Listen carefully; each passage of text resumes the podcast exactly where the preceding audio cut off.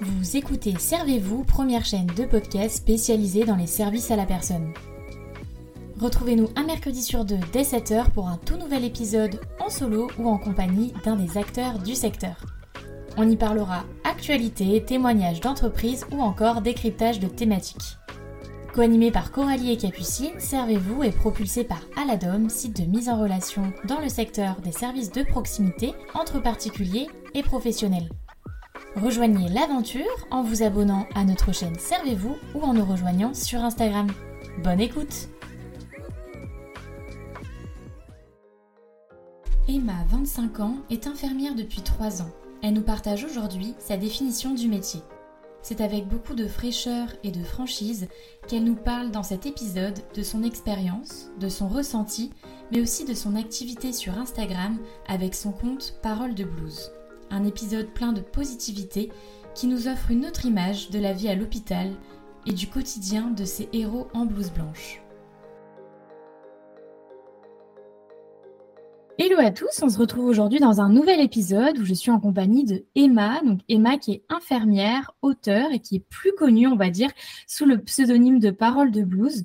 Donc aujourd'hui, on va échanger, voilà, pendant les minutes qui vont suivre, bah, sur ton métier, sur ton engagement aussi, euh, bah, sur les réseaux sociaux, donc sur les différents supports euh, que tu utilises. Voilà, on va voir ça pendant euh, tout cet échange. Donc, bah, enchantée Emma. Enchantée Coralie.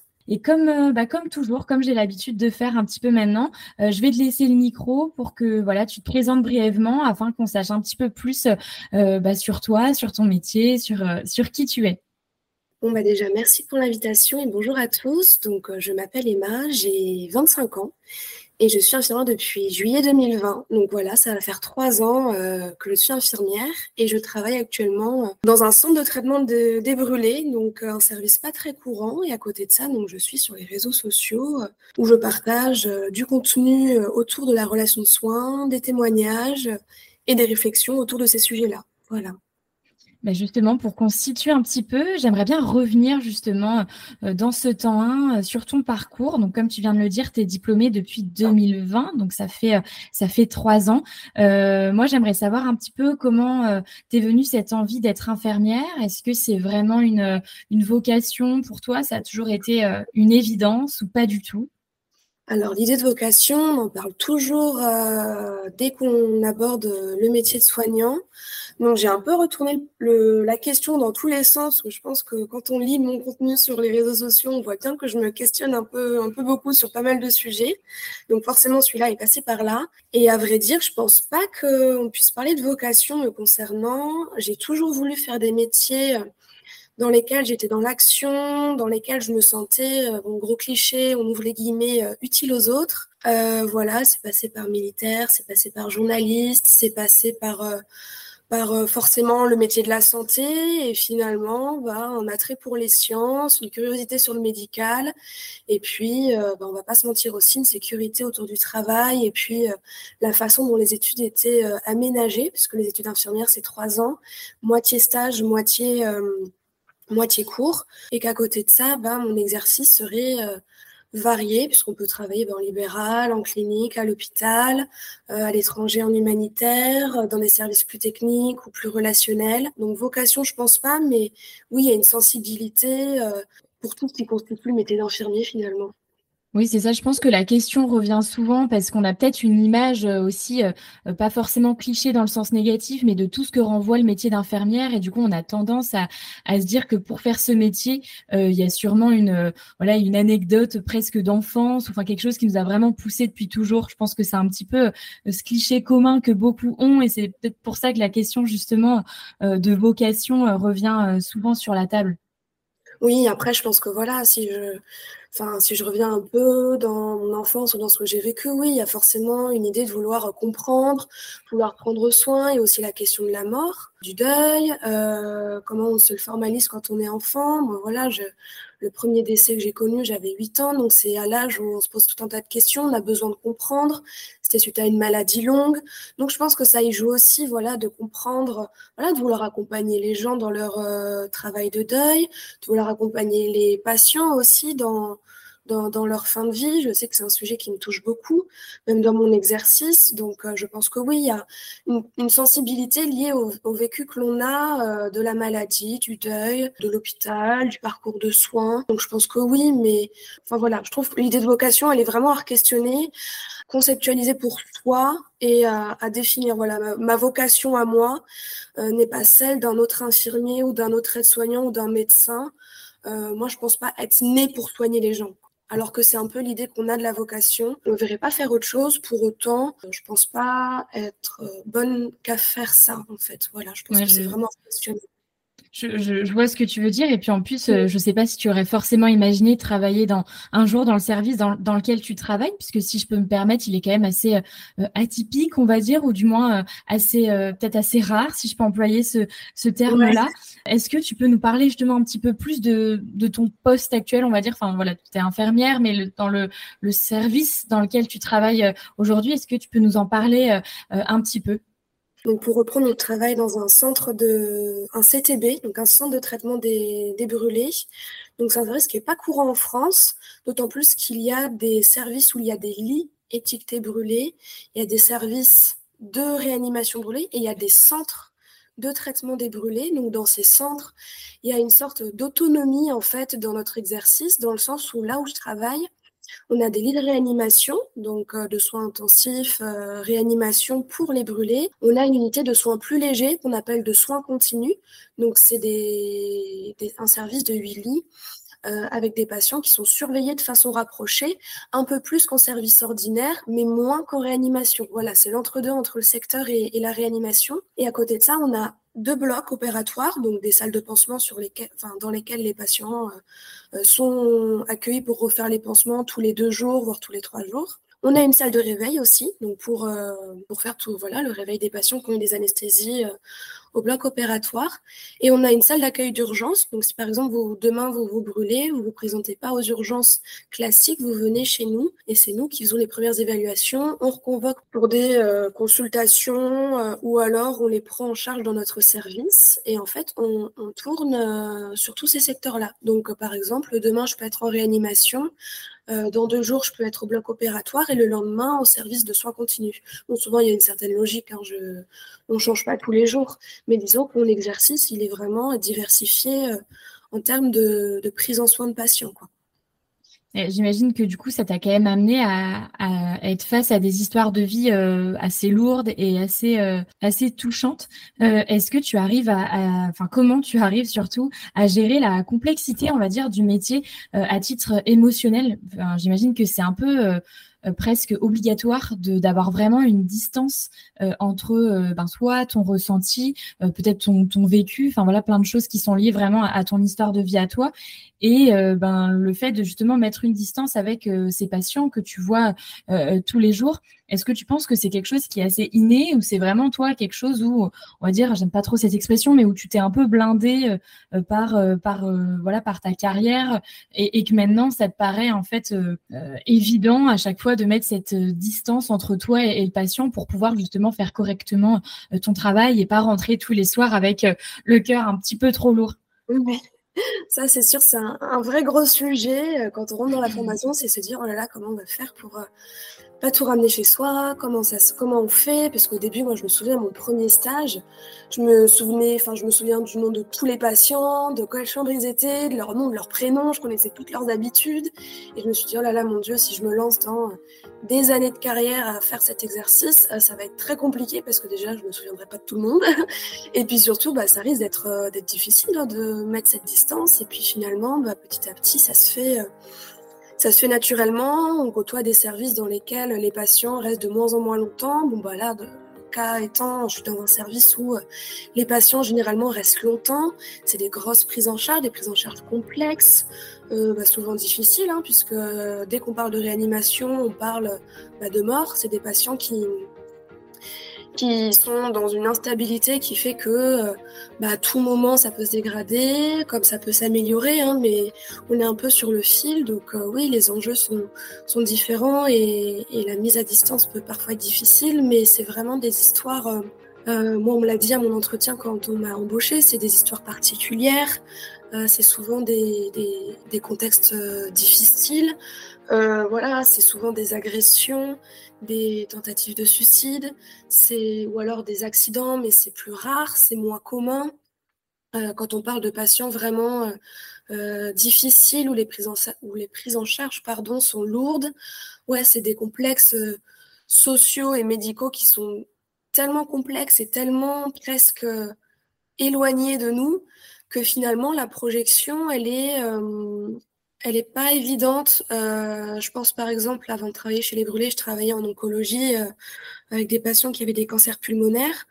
Euh, bah là, c'est, j'étais beaucoup plus en difficulté parce que bah, les patients avaient l'âge de mes parents, mmh. euh, ils avaient, euh, ils étaient hospitalisés parce qu'ils avaient mal au dos, et en fait, on faisait un bilan et on se rendait compte que c'était un cancer multimétastasé. Et il leur restait, enfin, on était sur une prise en charge palliative. Donc là, la projection, elle est, elle est plus automatique, quoi. Les, je, je, enfin, les patients que je côtoyais, je discutais avec eux, ils avaient des enfants qui avaient mon âge, ils étaient profs, ils étaient ils travaillaient à la banque, alors que là, les patients que j'ai, ben, c'est des patients souvent en situation de grande précarité, isolés socialement, ou alors dans des, ou alors dans des contextes de maladies psychiatriques, de grosses dépressions.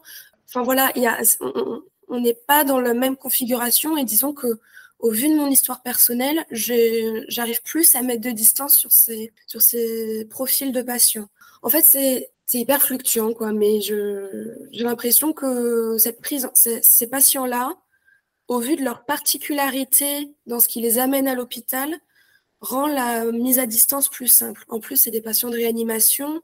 Ils sont souvent dans le coma. Ils sont, ils ont des pansements, donc on voit pas toujours leur visage. Donc en fait, c'est parfois pas évident de leur euh, donner, enfin de, de, les personnifier, quoi, de leur de voir à quoi ils ressemblent. Les femmes souvent ont plus de cheveux, donc euh, c'est pas pareil, c'est différent. Je pense que la mise à distance est peut-être plus simple que dans un service où les patients parlent, où ils ont leur intégrité physique qui est pas atteinte. Je pense que ouais, c'est différent. Donc euh, je, c'est moins difficile pour moi dans ce service-là en tout cas. Oui, et puis je pense qu'il y a aussi une, une, une, force de caractère ou des traits de personnalité, parce que voilà, je, je transpose un petit peu parce qu'on a on a le même âge. Donc en fait, euh, je, je, me dis que voilà, en fait, toi dans ton métier, euh, tu as un rapport quand même du coup euh, à la, à la mort et à la vie à la fois aussi paradoxalement bah, qui est en fait euh, quotidien. Et, et, je me dis voilà pour réussir quand même à aborder euh, ces notions là qu'on se questionne pas forcément au quotidien quand justement on a nos on a nos âges faut je pense aussi avoir une certaine prédisposition à tout ça pour pouvoir vraiment intégrer ces notions là qui peuvent être pour certains hyper compliquées à aborder en fait. Donc quand c'est lié vraiment à ton à ton travail je pense qu'il y a quand même une oui, voilà, un, caractère ou une personnalité euh, à, avoir pour justement réussir à, faire ses métiers. C'est un petit peu le ressenti que j'ai. Ouais, je pense, je pense que ça joue, oui. Euh, et puis aussi, il y a euh, le tempérament qu'on a et puis l'environnement dans lequel on évolue. Moi, par exemple, j'ai vite compris à l'IFSI, enfin en école infirmière, que, enfin, que ça allait me forger, qu'il y a des situations que j'allais vivre régulièrement et forcément, bah, c'est pas qu'on s'y habitue, mais on sait un peu plus euh, dealer avec nos émotions. Ça demande un vrai travail sur soi. Et je pense que euh, bah, la maturité, entre guillemets, qu'on acquiert quand on fait ce genre de métier, bah, en effet, ça, ça joue euh, avec le tempérament qu'on a de base. Oui, puis ça me permet un petit peu de, de faire la transition. C'est aussi pour ça que je voulais que tu t'exprimes euh, là-dessus. De est-ce que toi, du coup, de, de, ton regard, et puis voilà, les, les études sont pas encore trop loin, on va dire, dans ta tête. Est-ce qu'il y a un petit peu des, des, des conseils, euh, des, des choses que toi tu estimes indispensables en termes euh, de qualité, mais en disant qualité, je grossis un petit peu, j'englobe dedans, voilà, des compétences ou vraiment un savoir-être, un peu comme on vient de dire. Qu'est-ce que tu dirais en fait à un ou à une jeune qui veut faire ce métier? Qu'est-ce que pour toi t'estimes vraiment euh, euh, essentiel pour pouvoir à la fois s'épanouir hein, à titre personnel, bien évidemment, dans son métier, ce qui est quand même important, et de pouvoir à la fois offrir euh, bah, aux patients bah, le, nécessaire sur toutes les dimensions que ça implique. Mmh. Bah, je pense que je vais pas. Alors, on parle beaucoup de bienveillance, de, de bien-traitance, de savoir-être. Voilà, ça, je pense que c'est inné. Je pense que dans tous les métiers, il faut être bien traitant. Donc, on va pas repartir là-dessus. Mais je pense que c'est important d'être curieux, de se poser des questions. Euh, je trouve que le métier d'infirmier, il n'est pas connu. Enfin, si, on connaît des infirmiers, mais le métier d'infirmier, on le découvre quand on a euh, un proche qui l'exerce ou quand on l'exerce soi. On ne se rend pas compte de toutes les responsabilités qu'il y a derrière. Et c'est essentiel, selon moi, de se questionner tout le temps sur euh, bah, pourquoi je fais ça, dans quel but, pourquoi, qu'est-ce que je risque, qu'est-ce que mon patient risque? Parce que ça, ça permet de euh, bah déjà euh, travailler en sécurité, pas faire n'importe quoi et de prendre conscience des responsabilités qu'on a. Donc euh, je pense que ça, c'est essentiel. Je pense que si vraiment on veut s'épanouir dans le métier qu'on fait et si on veut bien le faire, c'est important de poser toutes ces questions-là. Voilà, d'être curieux sur le travail, sur euh, ce qu'on fait et aussi bah, euh, auprès des patients qu'on rencontre, être curieux sur, euh, enfin curieux, c'est peut-être pas le bon mot, mais s'intéresser aux gens qu'on rencontre. On va rencontrer des personnes, comme je disais, qu'on n'aurait jamais rencontrées avant. Enfin voilà, moi j'ai déjà noué des relations soignants-soignés de confiance avec des gens bah, qui étaient anciens prisonniers, des gens qui vivaient dans des milieux de grande précarité. À côté de ça, des gens qui étaient qui étaient maîtres de conférences, euh, qui étaient euh, notables dans leur domaine, euh, d'anciens infirmiers. Enfin voilà, on, a la chance de côtoyer tout un tas de personnes qu'on n'aurait pas l'occasion de rencontrer si on restait dans notre quotidien. Et c'est tellement enrichissant qu'il faut avoir cette curiosité-là de s'intéresser à l'autre et de d'apprendre à le connaître vraiment quoi et d'aller au-delà de tous ces préjugés et d'essayer d'en savoir plus. Nous, l'objectif vraiment de la chaîne, c'est de venir euh, valoriser le secteur, mais aussi de mettre en avant les métiers.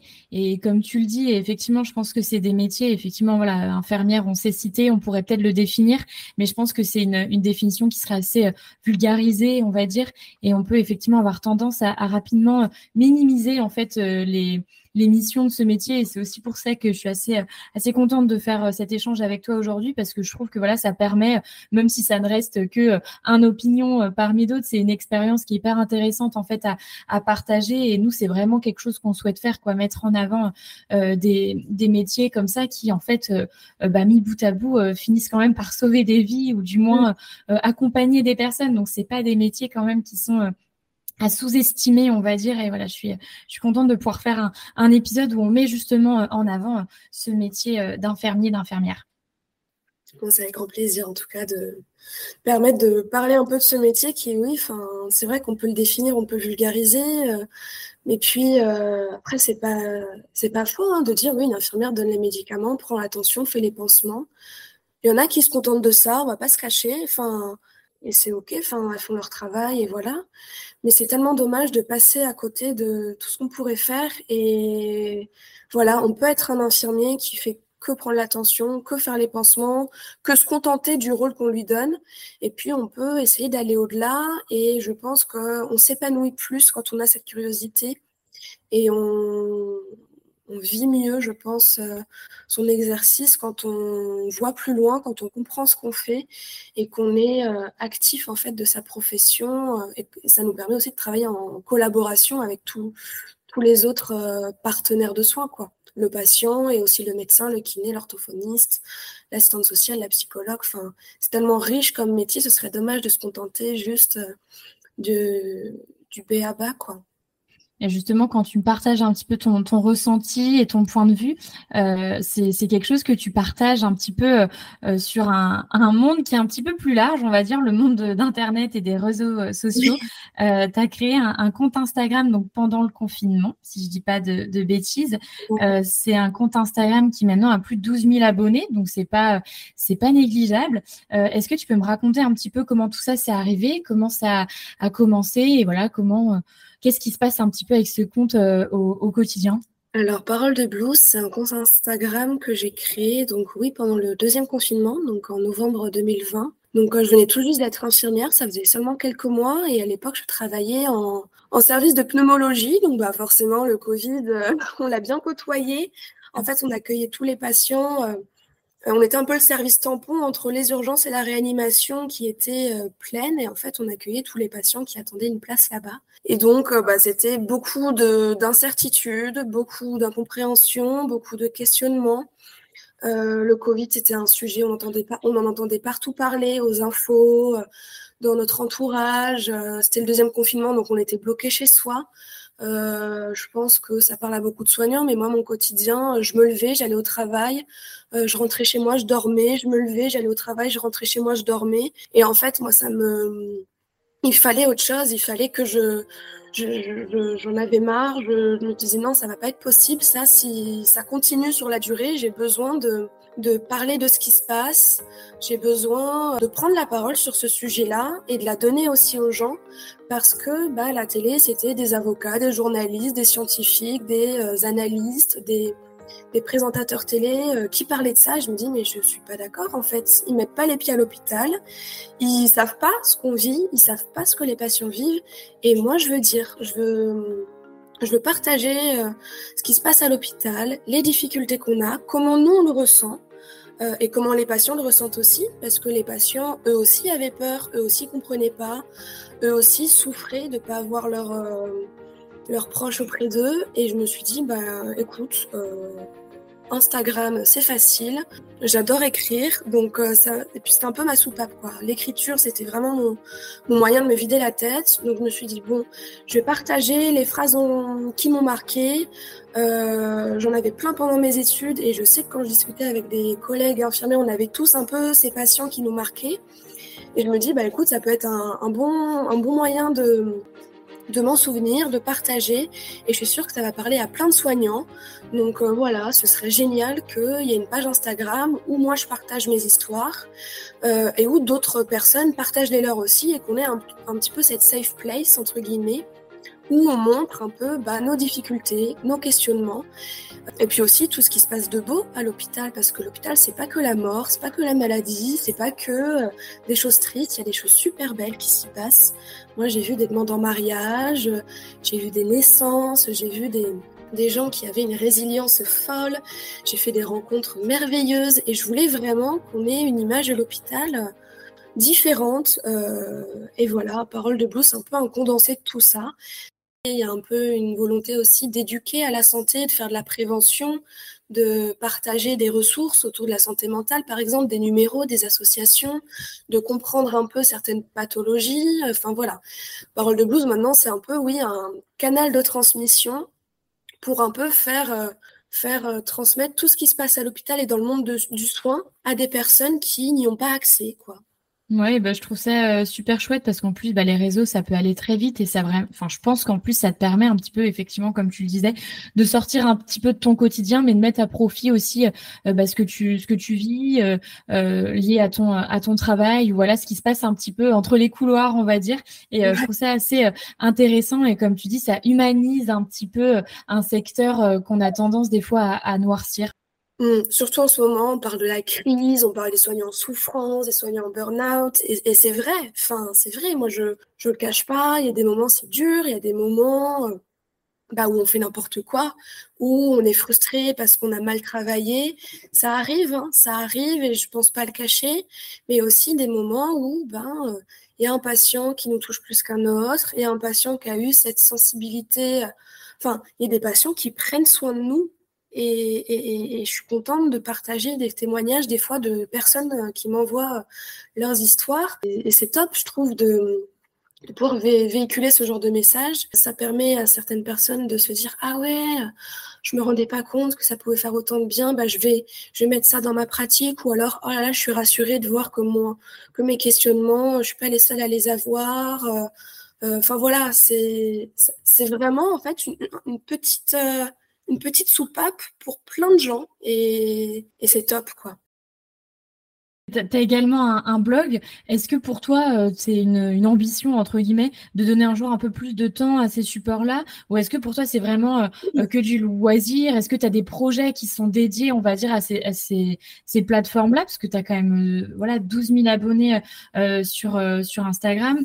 c'est un compte qui peut grossir, etc. Est-ce que tu as cette ambition? Ou vraiment pour toi, c'est quelque chose que tu veux garder en parallèle de ton poste, mais voilà, l'idée n'est pas d'aller plus loin on va dire, euh, dans le temps euh, consacré Ce serait mentir que de dire non. Franchement, ce serait génial que ça prenne encore de l'ampleur, euh, de pouvoir mettre ça à une plus grande échelle, de pouvoir professionnaliser ça un petit peu. pour ce qui est du blog, c'est vrai que j'utilise que ponctuellement parce que c'est pas un canal qui est très utilisé maintenant.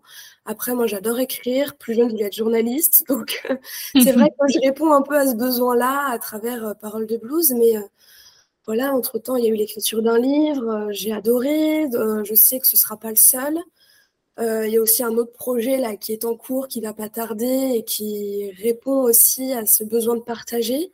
Donc, j'aimerais que Parole de blues se professionnalise sans pour autant euh, mettre de côté ma carrière euh, de soignant, parce que pour moi, l'un nourrit l'autre.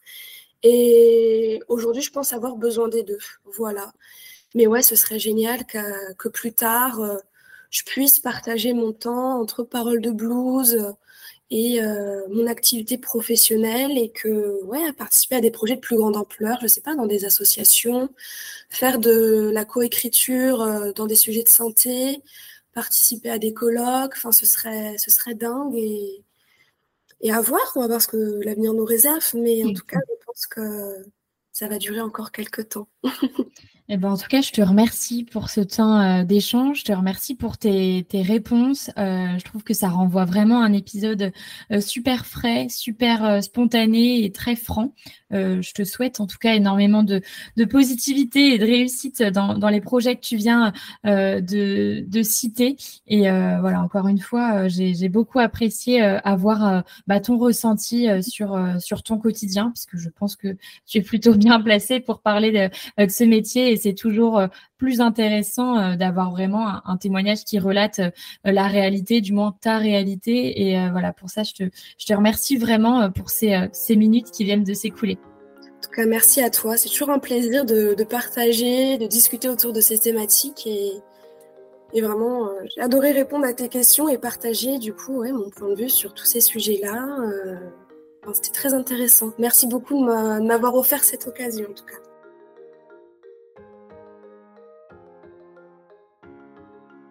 Et voilà, cet épisode est désormais terminé. Comme d'habitude, j'espère qu'il vous aura plu. Euh, moi, j'ai beaucoup adoré le tourner, j'ai beaucoup aimé échanger avec euh, Emma et en savoir un petit peu plus euh, sur son quotidien, mais surtout en savoir un petit peu plus sur son métier. C'est vrai que souvent on met en avant bah des concepts, des entreprises, des associations et c'est super chouette, mais c'est cool aussi de tenter un petit peu autre chose et de mettre voilà, en lumière des métiers qu'on connaît peut-être pas si bien finalement. Donc comme d'habitude, n'hésitez pas à nous rejoindre sur Instagram. Et puis moi je vous dis à très bientôt pour un prochain épisode. Bye